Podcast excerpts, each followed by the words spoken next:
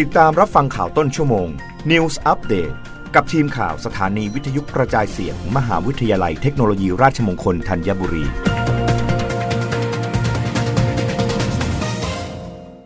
รับฟังข่าวต้นชั่วโมงโดยทีมข่าววิทยุราชมงคลธัญบุรีค่ะมทรอีสานผสานความร่วมมือสถาบันพัฒนาฝีมือแรงงาน 5 นครราชสีมา ร่วมส่งเสริมการพัฒนาฝีมือแรงงาน ทักษะอาชีพ แรงงานทุกระดับ วันที่ 17 มกราคม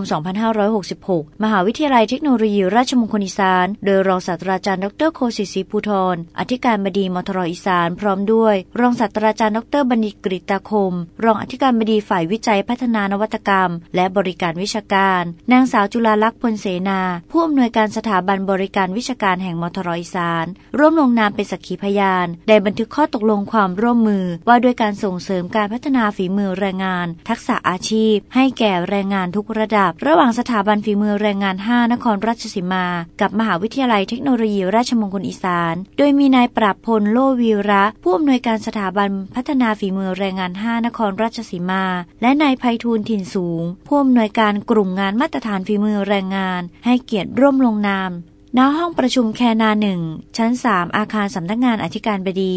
สำหรับบันทึกข้อตกลงดังกล่าวมีวัตถุประสงค์เพื่อให้ทั้งสองหน่วยงาน ได้รวมกันพัฒนาทักษะฝีมือแรงงาน ให้ได้มาตรฐานสอดคล้องกับความต้องการของอุตสาหกรรม ในระดับภูมิภาคและระดับประเทศ โดยการบูรณาการ การใช้ทรัพยากรร่วมกันทั้งงานวิจัย และนวัตกรรม วิทยากรฝึกอบรมบุคลากร เครื่องมืออุปกรณ์ อาคารสถานที่และปัจจัยอื่น ๆ ที่เกี่ยวข้องให้เกิดประโยชน์สูงสุดในด้านการพัฒนาฝีมือแรงงาน ด้านการจัดการเรียนการสอน ด้านการทดสอบมาตรฐานฝีมือแรงงาน ด้านการประเมินความรู้ความสามารถ และการแข่งขันทักษะฝีมือแรงงานแห่งชาติ World Skill Thailand โดยยกระดับการพัฒนา ศักยภาพฝีมือแรงงานในระดับภูมิภาค และระดับประเทศได้อย่างมาตรฐานสากล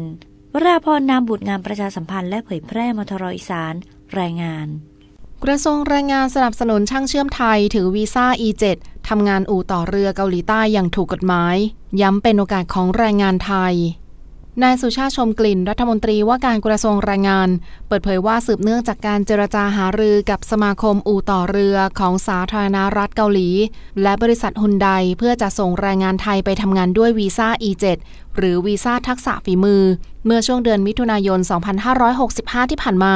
โดยมีบริษัทจัดหางานยื่นขออนุญาตรับสมัครคนหางานกับกรมการจัดหางานมาแล้วทั้งสิ้น 1,275 อัตรา แบ่งเป็นสาขาช่างเชื่อม 970 อัตรา ช่างสีพ่นทราย 205 อัตรา และช่างไฟฟ้า 100 อัตรา ซึ่งได้มีการจัดส่งแรงงานไปแล้วจำนวน 65 คน และเมื่อวันนี้มีกำหนดจะส่งแรงงานในสาขาช่างเชื่อม เดินทางไปทำงานจำนวน 49 คน รวมทั้งสิ้น 114 คน โดยเป็นการจัดส่งในลักษณะบริษัทจัดหางานจัดส่ง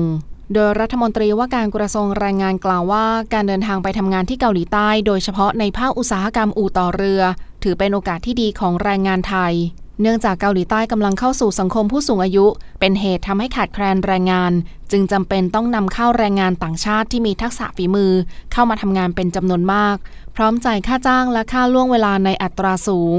โดยผู้ที่สนใจสามารถติดต่อได้ที่บริษัทจัดหางานให้คนหางานไปทำงานต่างประเทศ ซึ่งจดทะเบียนไว้กับกรมการจัดหางาน ดูรายละเอียดเพิ่มเติมได้ที่ www.doe.go.th/ipd รับฟังข่าวครั้งต่อไปได้ในต้นชั่วโมงหน้า กับทีมข่าววิทยุราชมงคลธัญบุรีค่ะ รับฟังข่าวต้นชั่วโมง News อัปเดตครั้งต่อไป กับทีมข่าวสถานีวิทยุกระจายเสียง มหาวิทยาลัยเทคโนโลยีราชมงคลธัญบุรี